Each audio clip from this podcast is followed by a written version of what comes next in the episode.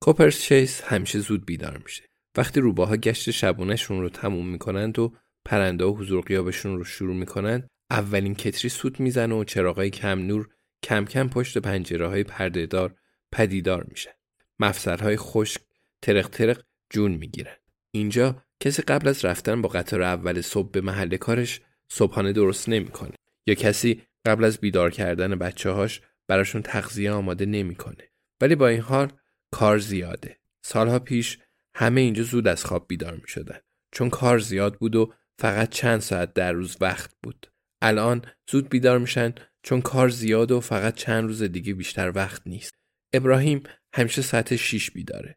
به دلایل بهداشتی و ایمنی استخر ساعت هفت باز میشه. اون به طرز ناموفقی استدلال کرده که خطر غرق شدن موقع شنا بدون غریق نجات کمتر از خطر مرگ ناشی از بیماری قلبی عروقی یا بیماری گردش خون و تنفسی به دلیل ورزش نکردن نامنظمه.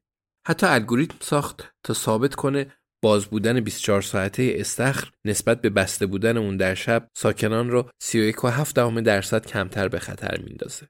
انجمن تحصیلات فراغت و تفریح هم کاری نکرد. ابراهیم متوجه بود که بخشنامه های مختلف دستاشون رو بسته و بنابراین کینه به دل نگرفت. الگوریتم محض احتیاط مرتب بایگانی شده بود. همیشه کارهای زیادی برای انجام بود. الیزابت یه قلب چای نعنا می‌خوره و میگه یه کاری برات دارم ابراهیم. خب یه کاری برای تو ران ولی مسئولیتش رو به تو میسپرم. ابراهیم سر تکون میده و میگه خیلی کار عاقلانه ای می‌کنی. یه وقت هم بر خود ستایی نباشه. الیزابت شب قبل تلفنی خبر تونی کرن رو به اون داده بود. الیزابت از ران شنیده بود. رانم از جیسون شنیده بود. جیسون هم از یه جایی شنیده بود. البته خبر هنوز تایید نشده. تو آشپزخونش مرده. به سرش محکم ضربه خورده و همسرش اون رو پیدا کرده. ابراهیم معمولا دوست داره این ساعت رو به مرور خلاصه های پرونده های قدیمی و حتی گاهی پرونده های جدیدش بپردازه. اون هنوزم چند تا مراجعه کننده داره که هر موقع کمکی نیاز داشته باشند به کوپرس چیس بیاند و روی صندلی درب و داغون زیر تابلوی نقاشی قایق بادبونی میشینن. این صندلی و تابلو الان حدود چهل ساله که همه جا با اون هستن. دیروز ابراهیم داشته پرونده یکی از مراجعه کننده های قدیمیش رو میخون. مدیر بانک میدلند اهل گود علمین که به سگهای ولگرد پناه می‌داد و یک کریسمس خودش رو کشت. ابراهیم با خودش میگه امروز صبح امکان مرور پرونده ها نیست. الیزابت سر صبح رسیده بود.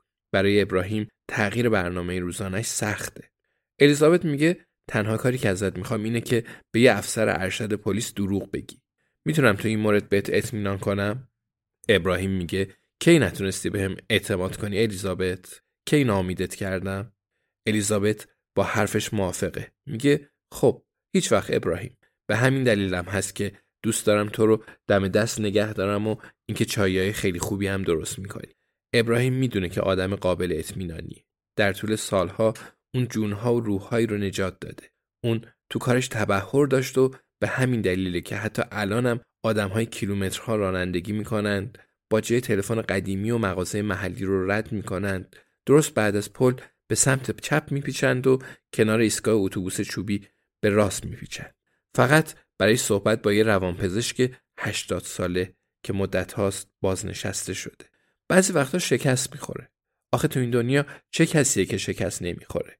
و همونها پرونده هایی هستن که ابراهیم اون صبحهای زود برشون میداره. مثل مدیر بانکی که روی صندلی درب و داغون نشست و گریه کرد و گریه کرد و ابراهیم نتونست اون رو نجات بده. ولی امروز صبح اولویت های دیگه ای هست. اون این رو درک می‌کنه. امروز صبح باشگاه قتل پنجشنبه یه پرونده واقعی داره. نه فقط کاغذهای زرد شده لکه داره متعلق به مدت ها قبل. یه پرونده واقعی. یه جسد واقعی و یه جای اون بیرون یه قاتل واقعی. امروز صبح به ابراهیم نیازه. اون فقط به عشق همین چیزا زنده است.